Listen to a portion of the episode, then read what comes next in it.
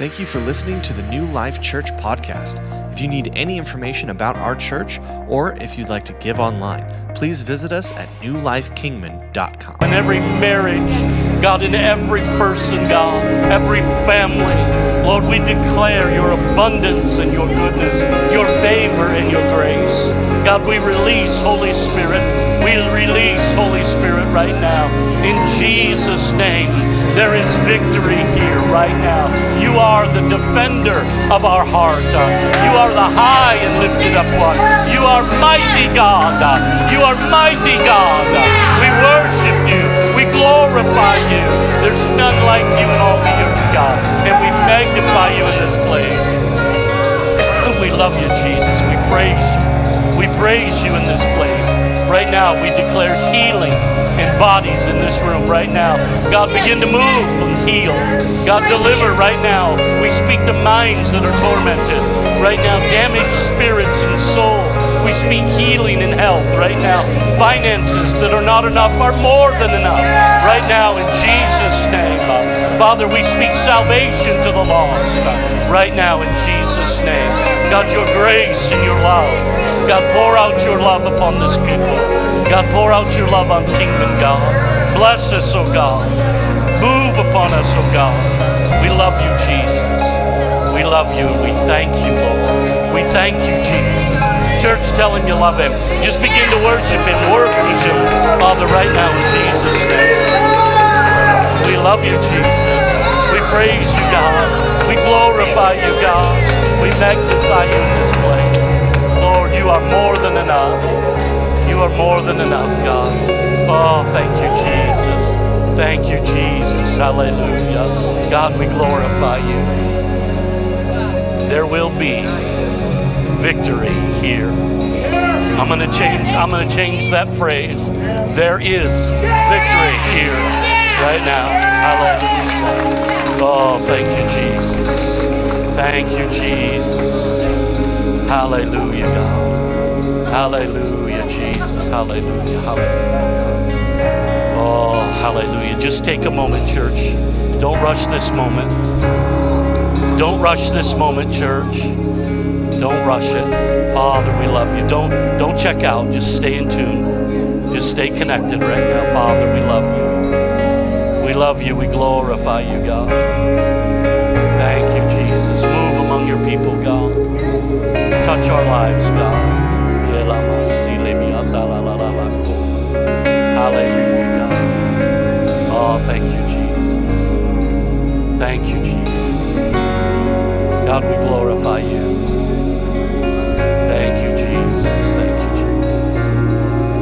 Hallelujah. Hallelujah. Oh, thank you, Jesus. You can be seated this eve- this morning. We love you. Man, don't you love it when God gets involved? Hallelujah. Hallelujah.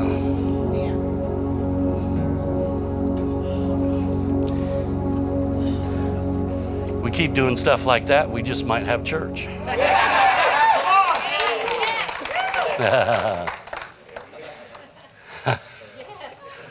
wow. I, i- if you're if you are if you are here for the very first time or if you are watching online for the very first time, it, we, we didn't want to scare you, but you know what? We, we, uh, we love Jesus. Yeah, we do. And uh, um, when he shows up, things happen. It moves us, it touches us, and it will touch you. And you know what? It's an amazing thing when God gets involved in something. Because I, I'm, I'm going to tell you, one millisecond in the presence of God is, is all you need.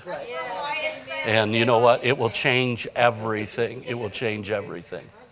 Praise God. Before we before we get into our message this morning, I need to take a moment and I need to tell you a little bit about what happened this week this week. You most of you know that this week was kids camp week. And let me tell you, we had we had a brilliant, exceptional head and shoulders exceedingly abundantly above all that we could think or ask kids camp. Amen. It was wonderful. We had a great time. Uh, you know what? We had, I believe, through the time, we had about 100 children here. And you know what? Let me tell you something about 100 children. Uh, I, could t- I can tell you it's definitely not my calling. Uh, um, but I, I, I, want you to know that they were touched. Uh, the seeds of yeah. Jesus, the love of God, was sown into their hearts. And I was talking to my wife about it. You know, we were talking about how many kids that were coming from just neighborhoods and, and kids that, that that would be the only church they get throughout the year. And, and how much the love of God was put into their hearts. And how they, you know, several of the counselors were telling me how they would open up and share, you know, all the things and just how Jesus touched them. And to the point that there were several of our counselors that were coming up to me and they're weeping and they're crying and they're going, you know, this is off the hook. This is off the hook. And so, with that said, what I do want to say to um, everyone that uh, labored at kids camp, all the, the, the uh, counselors, the kitchen workers, the support staff, uh, those that donated. Maybe you didn't work actually in the camp, but you, you donated funds or you donated um, uh, material or whatever it was that was needful. Um, everyone that contributed in some way or form, you need to understand that you are stellar. And I want you to understand that we appreciate you as your pastor. I so appreciate what you did.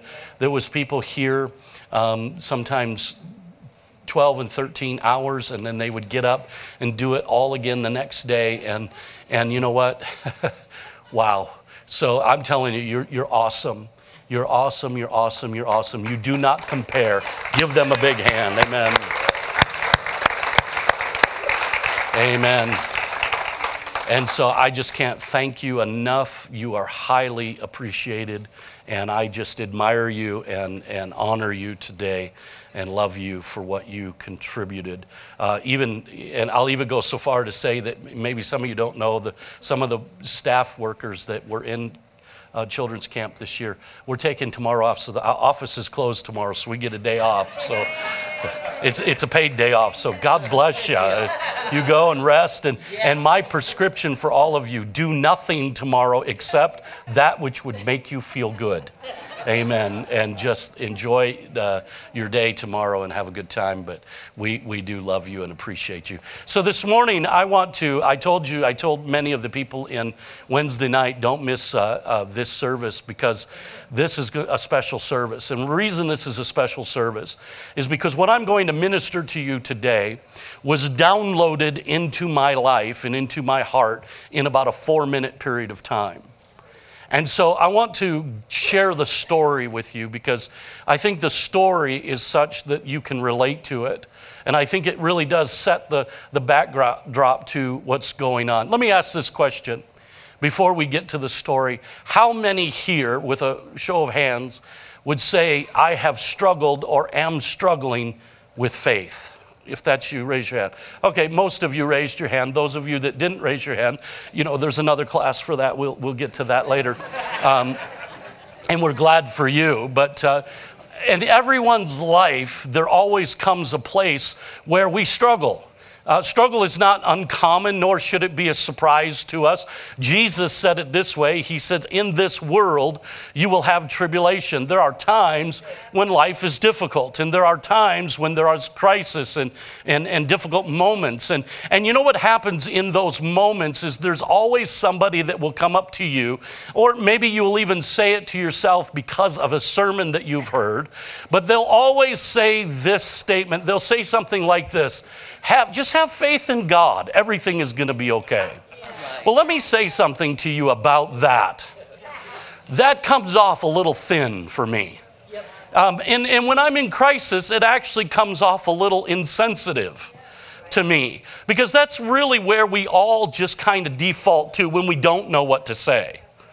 You know, when we don't know what to say, when we don't know how to help someone through a crisis, we just throw it on God and we go, have faith in God, it's going to be okay. Right. And then we walk away as if nothing happened. Right.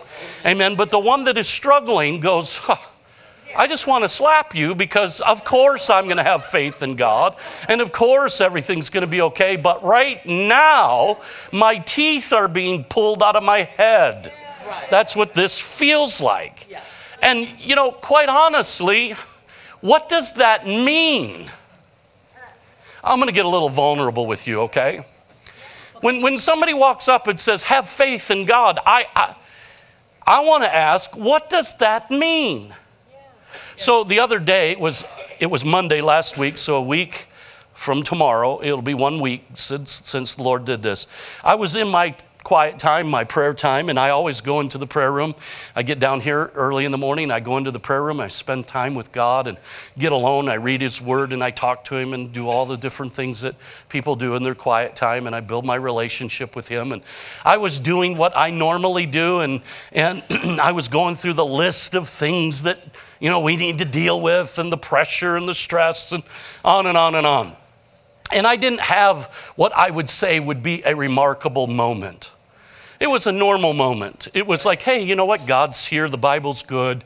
You know, all of those things. Right. And you go walk away from that, and I go do my stuff. But later on in the day, or I should say later on in the morning, all of a sudden things really begin to pile up on me.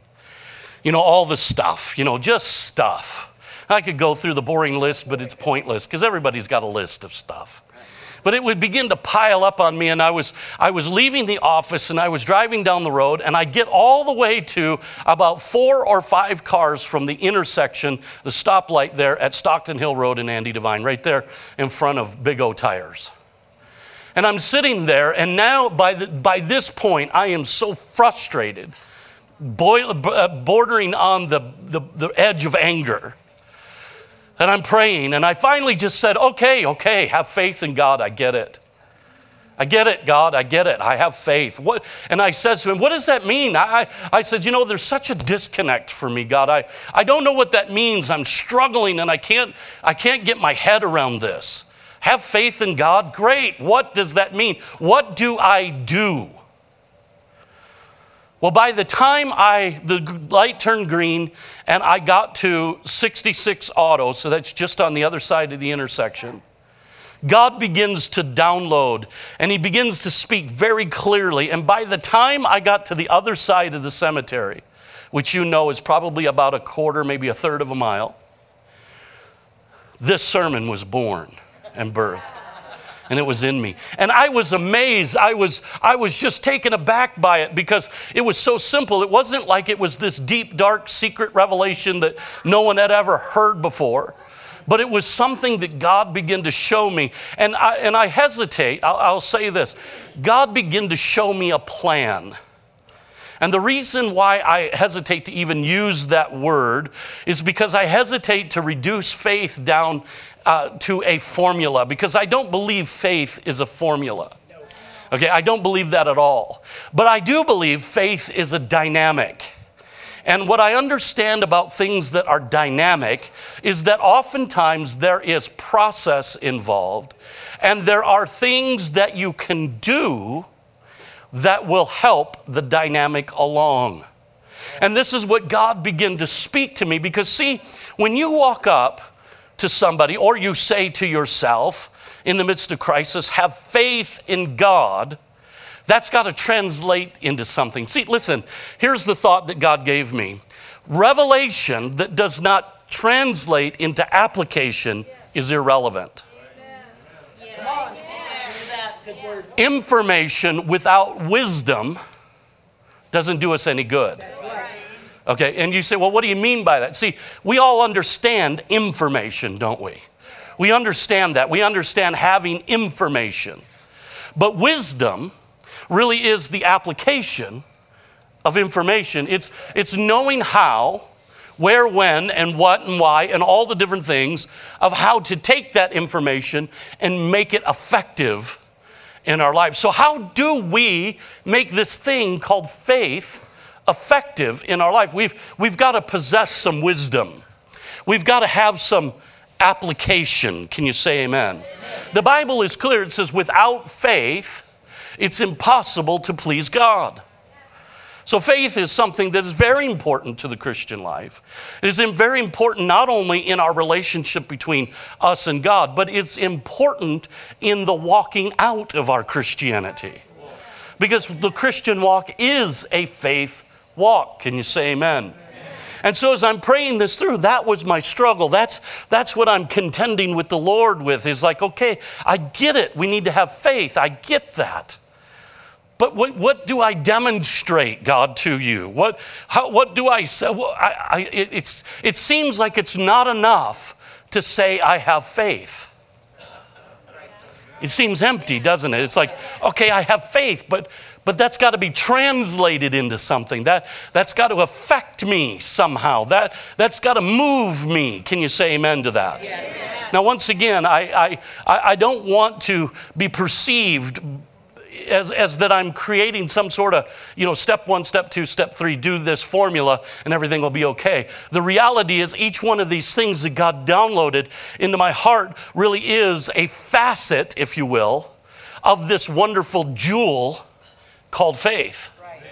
Okay, faith, by its very essence, requires our participation. Yes. Okay, faith yes. is an action, isn't it? Yes. Faith is not just merely belief. Belief is important. We should believe, but belief is not enough. Right. Come on now. You say, well, what do you mean, Pastor? Belief is not enough. See, I, and I've told this story a thousand times if I've told it once. If you are dying of thirst, You've been out in the desert for weeks on end. You've had very little to drink. You finally come into civilization. You're near death because you're dehydrated so severely. But somebody comes across your path and they have clear crystal water. It's cold, it's refreshing, and it's there for you in a glass, provided to you right in front of you. You could talk all day how much you believe that water will keep you from dying. But until you partake of it, until you take it in and apply it, you will die in your belief. Belief is not enough. We've got to act on our belief. That's why God says faith is so important because faith is the vehicle by which we act out or live out our belief. Okay, so as I'm going through this place in my life, struggling and dealing with this, I'm in the truck, and this is oftentimes a very good place for God to speak to me, and He does. And the first thing He says to me, so I'm going to give this to you how He gave it to me. So this is, if there is an order to it, it's God's, not mine. Okay? So you go, I don't like the order, talk to Him. So what God says, the fir- so the very first word God says is He says declare, declare. Because my question was, how do I do this? What do I do? He says declare, speak over it declare over it. There is such power in declaring. And as I was thinking about this and as I am going through this in my mind, the very first uh, um, um, verse that came up in my mind, the, the scripture was out of Zechariah. Turn, put it on the screen right there. Zechariah, look at it. Go ahead and put it on the screen right there. Here it is. This is Zechariah chapter 4, verses 6 and 7. It says, So he answered and said to me, This is the word of the Lord to Zerubbabel not by might nor by power, but by my spirit, says the Lord of hosts. Who are you, O great mountain? Before Zerubbabel, you shall become a plain, and he shall bring forth the capstone with shouts of grace, grace unto it. Now, here is a, this is a, this is a great scripture. And the reason this is great is because if you know anything about the story, you'll know that Zerubbabel was the man that was tasked with rebuilding the temple.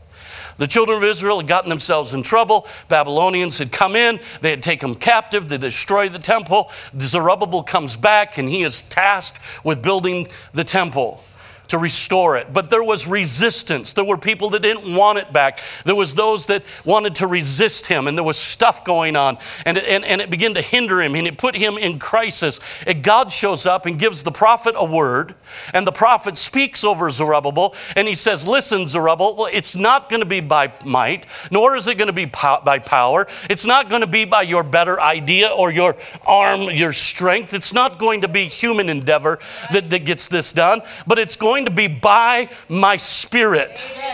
And then God says, the Lord of hosts says, He begins, God begins to show us exactly how to accomplish that. How do we get out of ourselves and into the Spirit? And He says, Who are you, O great mountain? He speaks to it. Who are you? You will become a plain. And Zerubbabel is going to finish this project by crying grace grace unto it.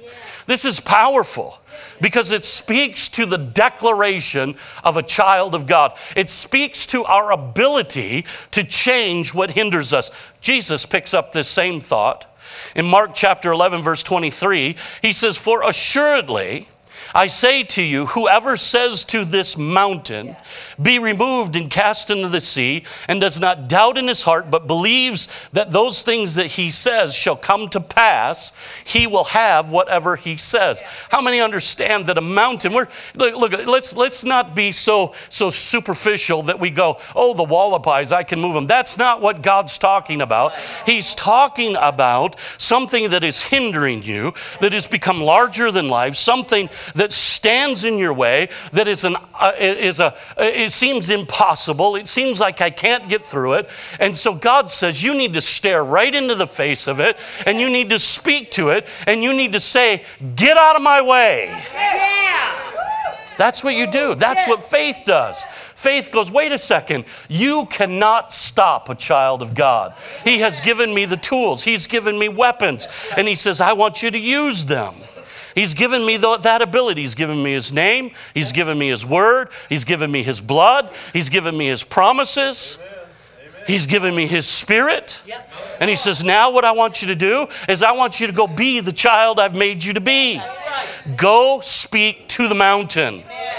So, speak to the mountain of that issue of health in your life. Speak to the mountain called your checkbook. Speak to the mountain of your children that are going wayward. Speak to the mountain of your husband or your wife that's not being what you need them to be. Speak to the mountain of your boss that is going sideways or your job that seems to dominate your time. Speak to the mountain.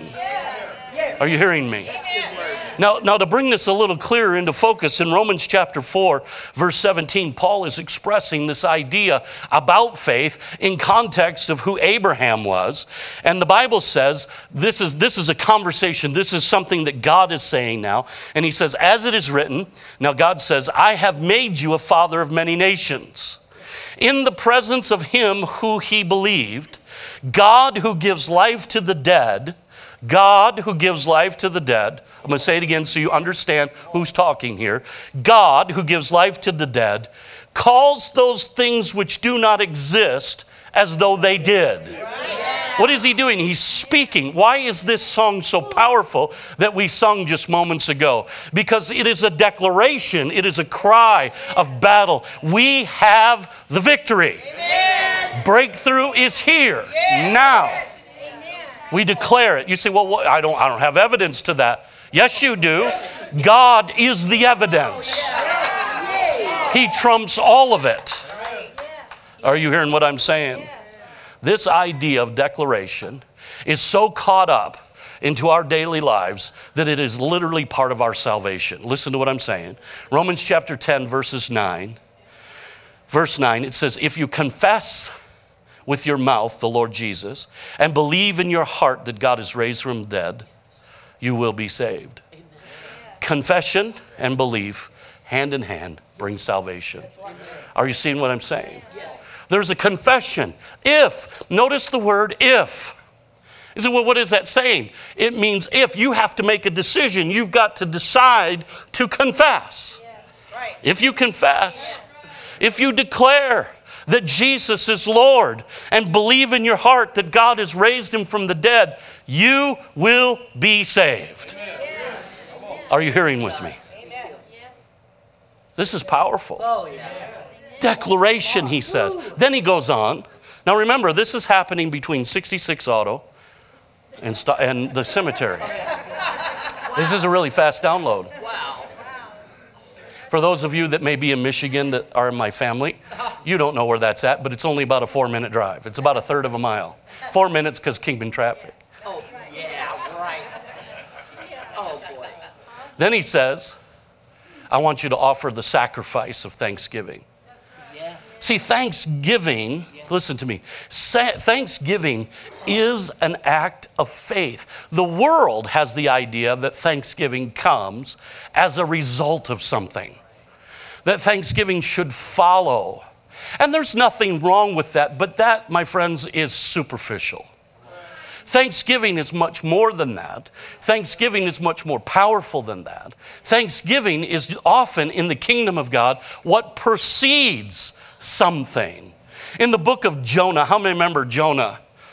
Jonah chapter 2. It's an interesting story. I, there's only about, I think it's only like four or five chapters, I think four chapters, but read it because it's the unfinished book. But anyway, go ahead, read it. It's a great story. So in chapter one, we know that Jonah's running for his life. He doesn't want to do what God wants to do. He ends up on a boat going south.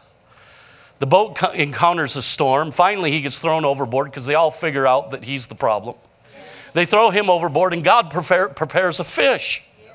We don't know what kind of fish it is, but it was big enough to eat him in one bite without chewing, thank God. Because that would have been a harder, harder deal. God could have done it, but he'd have been a little chewed up. Anyway, God prepares a fish, swallows him. So Jonah's now in the belly of the fish. And that's a bad place. I, am not, I've not been to too many bad places, but I can tell you that is a bad place. All kinds of things happening there. And so Jonah in chapter 2 begins to pray, he begins to repent. He begins to call out to God and he remembers and he looks back and he says, I've blown it. I've done all these things, all this stuff. And he's calling out to God for forgiveness. And then Jonah says something remarkable in verse 9. He says, But I will sacrifice to you with the voice of thanksgiving. I will pay what I have vowed Salvation is of the Lord. And then in verse 10, Jonah is spit up on the beach. So Jonah thanks God for his deliverance before he was ever delivered. You say, well, what, what's happening? Jonah is exercising faith. See, it's kind of crazy to thank someone for something that you don't believe is coming through. But when you are convinced, and that's faith is a confidence, a type of confidence. When you are convinced that this one you believe is coming through, then you thank Him. It's done. As far as I'm concerned, it's done. Well, I don't see nothing. I know it's done. He said, well, does that really hold water? Let me show you something. Jesus, standing at the face of the tomb of Lazarus, he's dead four days. The Bible says he stinks. He's standing there, and if you go back and you read the, uh, the encounter, Jesus has wept his friend, his, his partner, this, this man that made an impact in Jesus' life has died. This is touching his humanity. There's all kinds of things that are going on here. And Jesus stands in front of the tomb and he says this Father, thank you that you've heard my prayer. He hadn't prayed yet. Yeah. That's right. Father, thank you that you've heard my prayer. And then he says, Lazarus, come forth. And Lazarus raises from the dead. It was a sacrifice to offer thanksgiving. Then Jesus at another time is about ready to feed 5,000 people. Actually, it's 5,000 men, women, and children. And so there's probably closer to 15,000 people. And they have a few fish and a few bread, a few loaves of bread. It would barely, scarcely, probably not feed this room in its natural. But Jesus says, That is no problem for me. And he says, Father, thank you. He, he lifts it to heaven and he says, Father, thank you. And he blesses it. Amen. And there is an increase, there's a multiplication. Amen. You know, you say, what, what, what, what, what's happening there? Just think about it. Let's take that into 2019. Over and over again, I hear people, they come to me and they say something like this I'm on a fixed income. First of all, let me ask you who isn't on a fixed right. income? you, you know, I, and I don't mean to squ- quabble over semantics, but even guys like Bill Gates, it's fixed. It's just fixed at a higher level than everyone else. But somewhere along the line, what we're saying is, I am limited. This is all I have. I have a limitation. Jesus had a limitation. He was limited by a few loaves of bread and a few fish.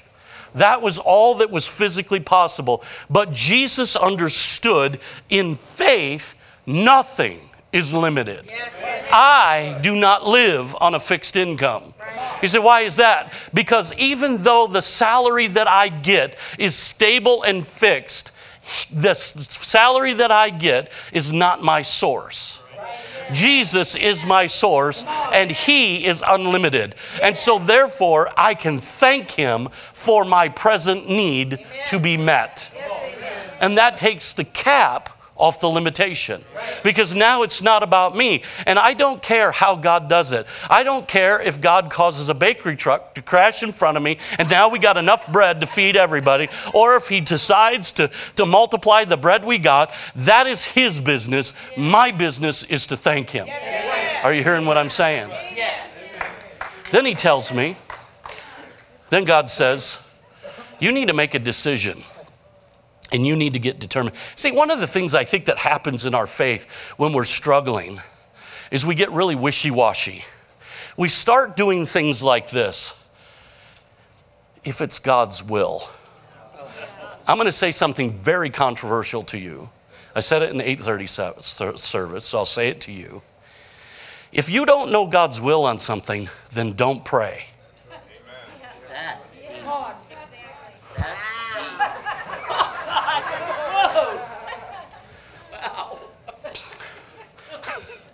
The reason I say that is because without knowing, without the knowledge of God's will, you will never pray according to his will.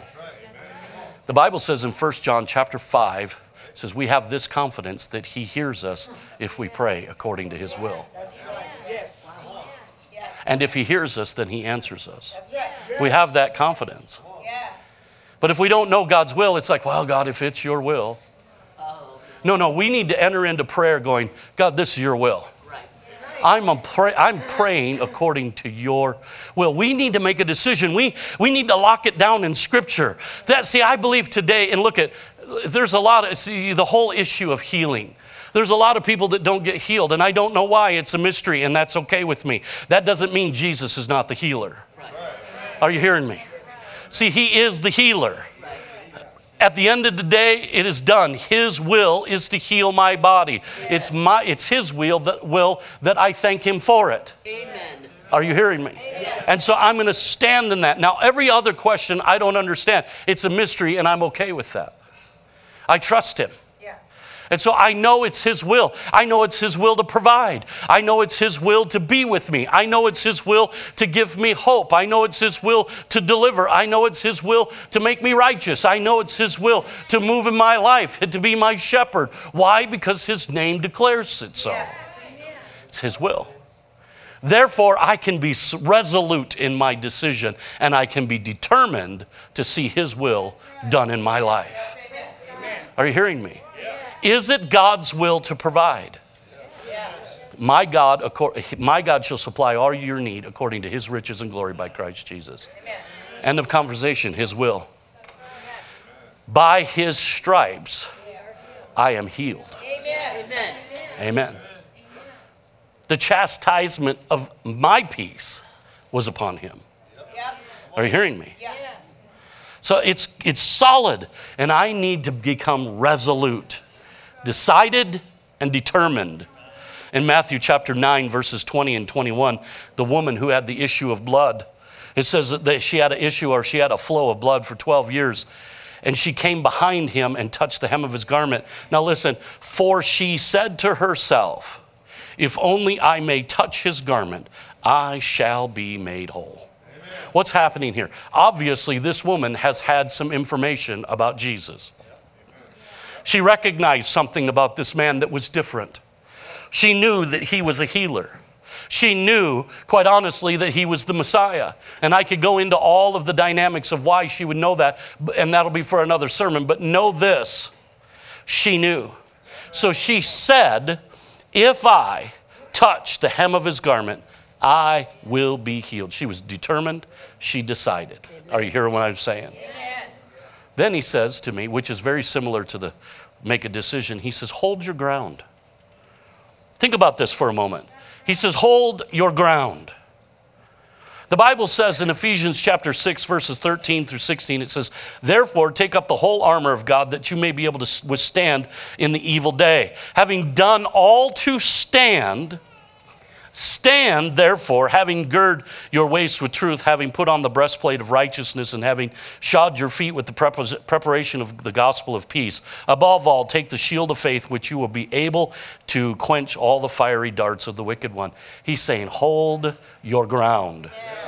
Once you've made that decision and once you become determined, there is going to be a fight. Mark it, write it in your notes. Faith is a fight. There will be a fight, but the good news is He outfitted you to win that fight. He gave you everything you need to win the battle. The only thing He needs is for you to hold your ground. Hold your ground. Don't be moved. Don't be moved.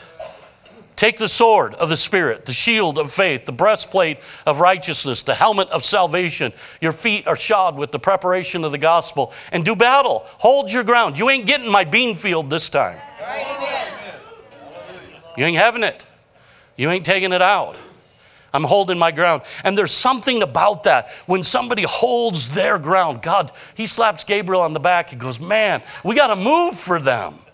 Look at that. Look at my son. Look at my daughter. I love that. Make it happen. And it gets done. Hold your ground. And then he says to me, You need to wait on the Lord. Now, this is where the sermon for me starts taking a little bit of a nosedive. I don't like waiting. I hate. No, no, let me, let me just make it very clear. I detest waiting. I hate it. One time, Kathy had a doctor's appointment down in Bullhead. Her, her doctor was down there. And so she says, I got to go to the doctor. I got to be there at 10 o'clock. That's the time of my appointment. And I thought, well, hey, I'll go with you. Because, you know, when you get done with the appointment, we'll go over to the river, have some lunch, and have a nice day, and, you know, whatever. Yeah. And I'm thinking in my mind, you know, she'll get there at 10 o'clock. She'll get in, get checked in. Yeah. You know, she'll see the doctor, and maybe by 10.30, maybe quarter to 11, if they're a little bit busy, we're out of there. We're out of there cruising. We're good. We're solid. Well, when one, one o'clock rolled around, and she is still in the waiting room. I'm not. She hadn't even gone to the other little waiting room. Right. She's in the big waiting room. Right. She's right there. I'm in the. I'm in the uh, uh, truck, pounding my head on the steering wheel. I call her up on the phone and I says, "Has anybody even moved?" Have, is there anything happening? She says, No. I says, I can't take it. She goes, John. I said, I can't take it. I'm done. She goes, What are you going to do? You going to leave me? And I said, Heck no, I ain't leaving you. I said, I'm coming in. I'm going to talk to somebody. So I did. I walked in and right on the little window. Hey, I need a nurse. Right. I need a receptionist. I, I don't care. I'll take the janitor. I need to talk to a human being. Right. I said, hey, 10 o'clock appointment, it's 1 o'clock. I said, you know, I'm not sure how you do scheduling. She said, well, we're a little backed up. I said, a little backed up? I haven't seen anybody come in or leave. I'm thinking you're just, are they going in another door? Right. I'm upset. I don't like it. I don't want to wait. Don't get me in line at DMV. I don't like that either. I think it's amazing. Government, you have to get in line to get a number so you can get in line. What in the world? What are we doing? Wait, wait. And then God says, Hey, John, wait. Yeah. I want to get angry, upset. But there's something about wait. See, here's the, here's the difference between the world's waiting. The world's waiting is just torment. Yes. Yes. This is just straight up torment. God's form of waiting is actually rest. Wow. You didn't catch that, did you? Did, that, that hit the wall and came back to me, didn't it? God's form of waiting is actually rest. He says this in Hebrews chapter 6, verse 11 and 12. He says, And we desire that every one of you do show the same diligence to the full assurance of hope until the end. You got to love that. Don't you love those words? We desire that every one of you show the same diligence. That's that determination, right? To the full assurance. That's, I'm assured God's going to pull it off. Of hope unto the end, that you be not slothful, but followers of them who through faith and patience inherit the promise. Now, you know what? Patience has gotten a really bad rap over the years. Don't pray for patience, bro. Don't do it. You'll just go through tribulation if you pray for patience. You know, and so all these well meaning Christians aren't praying for patience, but they're the most impatient people on the planet. Maybe we ought to pray for patience. The reason that it's so tormenting is because we don't understand what he's saying. See, this word patience is it's talking about a joyful endurance of expectation. I'll say it again. Joyful endurance of expectation. It's the picture of a child that has just been told, tomorrow we're going to Disneyland, and now they can't sleep in anticipation. They have to wait. We got to wait 12 hours to get through the night so we can get in the car and go. But they're so excited. All they can talk about is what they're going to do at Disneyland. They are so joyful. They're enduring. Yes, there is an endurance, but there's a joy. And there's an anticipation. There's an expectation. Through faith and joyful endurance with expectation, we inherit the promise. Hebrews chapter 10, verse 36, he says, Patient endurance is what you need now, so you will continue to do God's will. Then you will receive all that He had promised. Listen, part of the reason for this joyful endurance of expectation is because this helps to reorient us to His will. Listen, your problem in God's hands is nothing. God, look at, I don't care what problem you have. This is not to minimize the severity of your problem, but I don't care how severe or how minor it is. God can go, and it's done. In fact, the time it took for me to snap my fingers is infinitely longer than it takes God to solve your problem. Okay? So your problem is not God's problem. What God's problem is, is will you be in line with His will? Because that requires you making a decision. And sometimes, what that process of joyful endurance in expectation is doing is bringing us to a place where we're aligned with Him. Are you hearing that? Amen.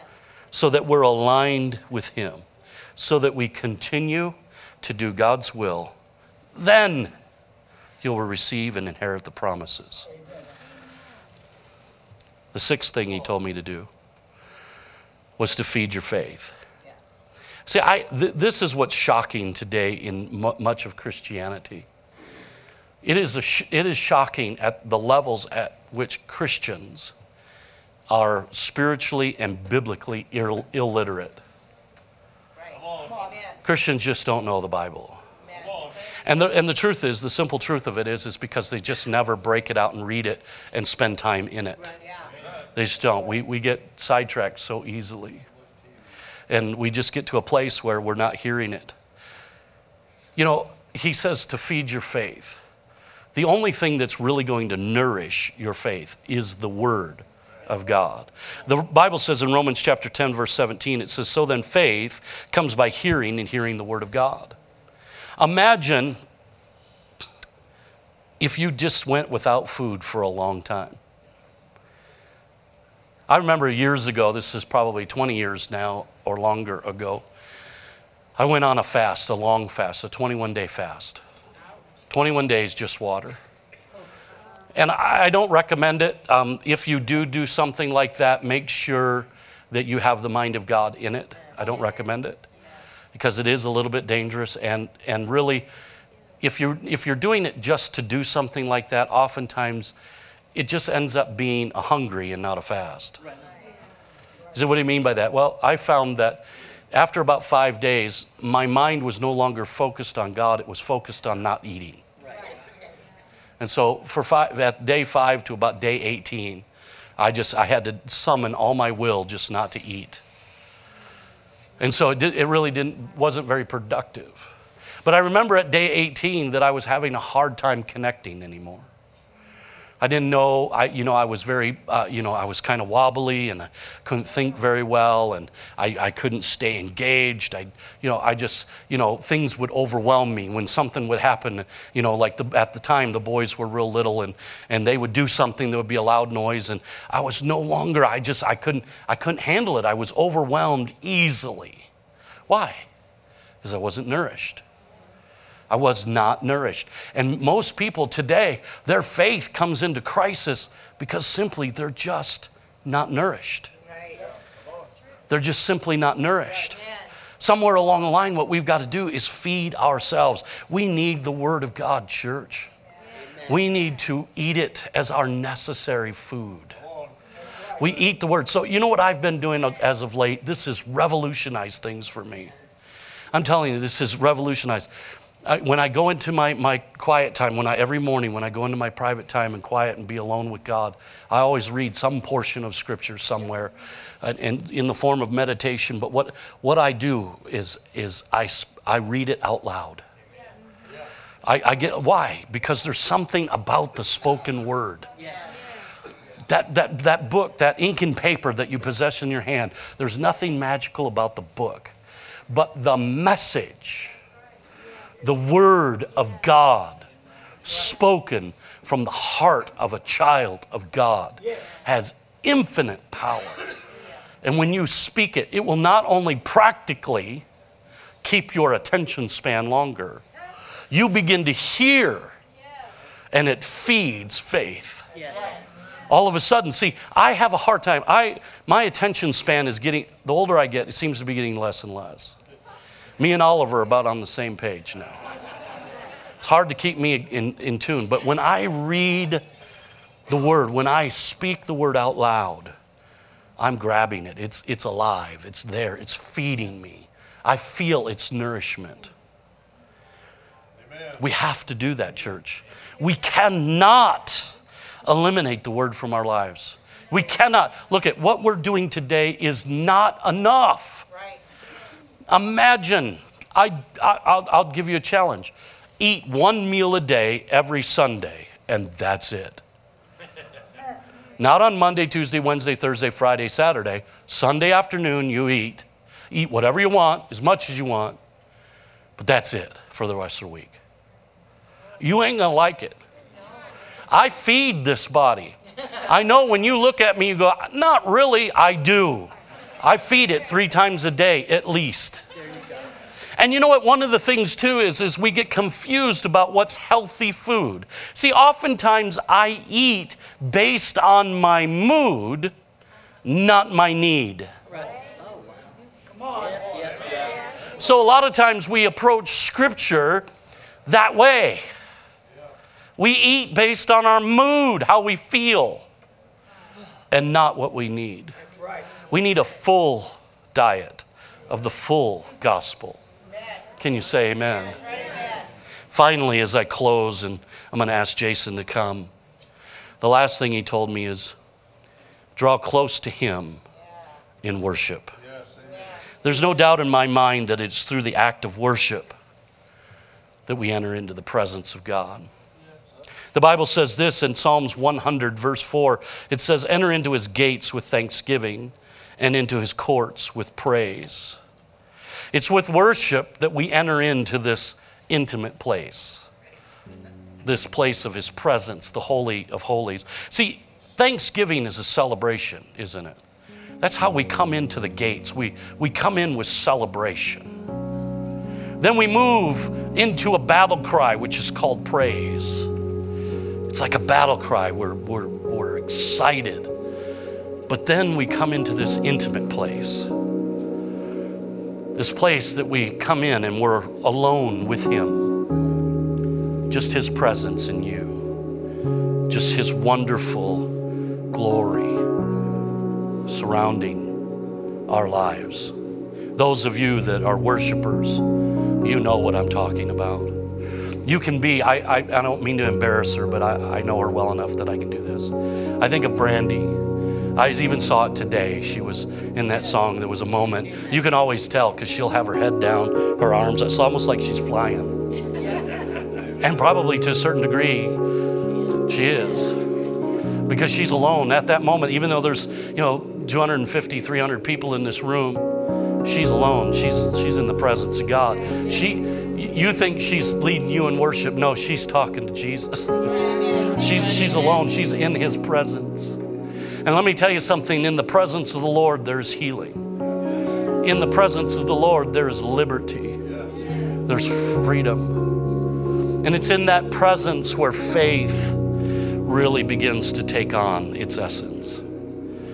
It births all kinds of things in us and through us. And so, as I was driving down the road, like I said the other day, I'm having this moment where I'm, I'm in crisis. I'm, I'm struggling in my faith, and, and I'm, I'm, I'm, I'm really pretty much at the end of my rope. I'm hanging onto the knot that's down there. And I'm, I'm just saying, God, I just, I just am exhausted. Just don't, I can't do this anymore, God. I just, when I say I can't do it, it doesn't mean I'm not going to do it. I am going to do it. I'm just tired. I need something more than just a, a simple word, you know, like have, you know, just have faith in God. Okay. I, yes, I want that, but what does that mean? And God, I don't want what it means from somebody else. I want what it means from you. And he did, man. He began to speak to me. He downloaded in me. He, he, and, and I know Kathy's, thank God. She's been praying and fasting for a while. Her prayer's been heard. And he downloaded into me in just a little bit of time. What's taken me 45 minutes to communicate to you came in four minutes. And I just want to encourage you. So, what I've done just before we, we pray here, what I've done is I took the, I don't really have any notes. I just, I have the, the number one, two, three, four, five, six, seven, what it is, and then I have the scriptures. There's no notes to this.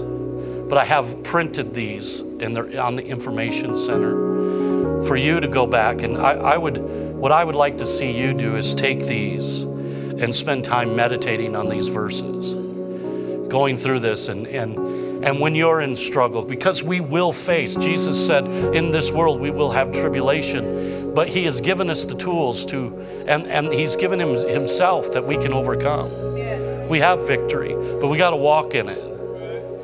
And, and so he, give, he gave me this. He, you know, all of these, it's not a formula. It's not like do step one, step two, step three. It's, it's a reminder of what we already know. It's a reminder that we can engage. And so you can pick up one of these, and I, I, encourage you to meditate on it. Spend time. And when you're in crisis, take it out and go, okay, what do I got to do? Have the discipline that you recognize the crisis and go, now I'm going to do something. And I believe you'll be amazed at the change. You'll be amazed at what God will do. Can you say amen to that? Why don't you bow your heads with me for a moment? Father, we thank you so much. We thank you, God, for all that you've done. We thank you for this revelation. And Father, we thank you for the instruction of, ap- of the application of the revelation. And we ask, Lord, that you help us. Father, that as we go from this place, God, and from time to time when we do enter into those crisis moments, God, that we would be assured that it's not over, it's not done, but that we can enter into victory. And we can enter in by our faith. And Lord, we can take these, these principles, these facets of faith, and we can apply them to our life. And Father, I'm careful to give you the glory for it and the honor. I wonder as every head is bowed and every eye is closed, if you're here today and you don't know Jesus as your Savior, but you would like to, if that's you, would you lift your hand? Would you lift it up in this place? Amen. Hallelujah. Thank you, Jesus. Thank you, Jesus. Hallelujah. All of you can look up at me this morning. You know, I, I, pray, I preached this this morning. but Not, I, I'm, I, I pray that you have not received this as as, as a rebuke, but that you've received this as a challenge. Because I, I, didn't, I didn't feel God. I didn't feel my Father in heaven was rebuking me. My Father was gently taking me on a journey and saying, okay, you have a legitimate question, and I'm going to show you. I'm going to show you what faith looks like. I'm going to show you what faith looks like every day in daily living. And this is what it looks like. So you can pick up those papers as you go. Our prayer team is coming. Let's stand to our feet all across this place. We're going to release you today. We love you. God bless you. We'll see you next week. Have a great weekend. Thank you for listening to the New Life Kingman podcast. We can't wait to see you next week.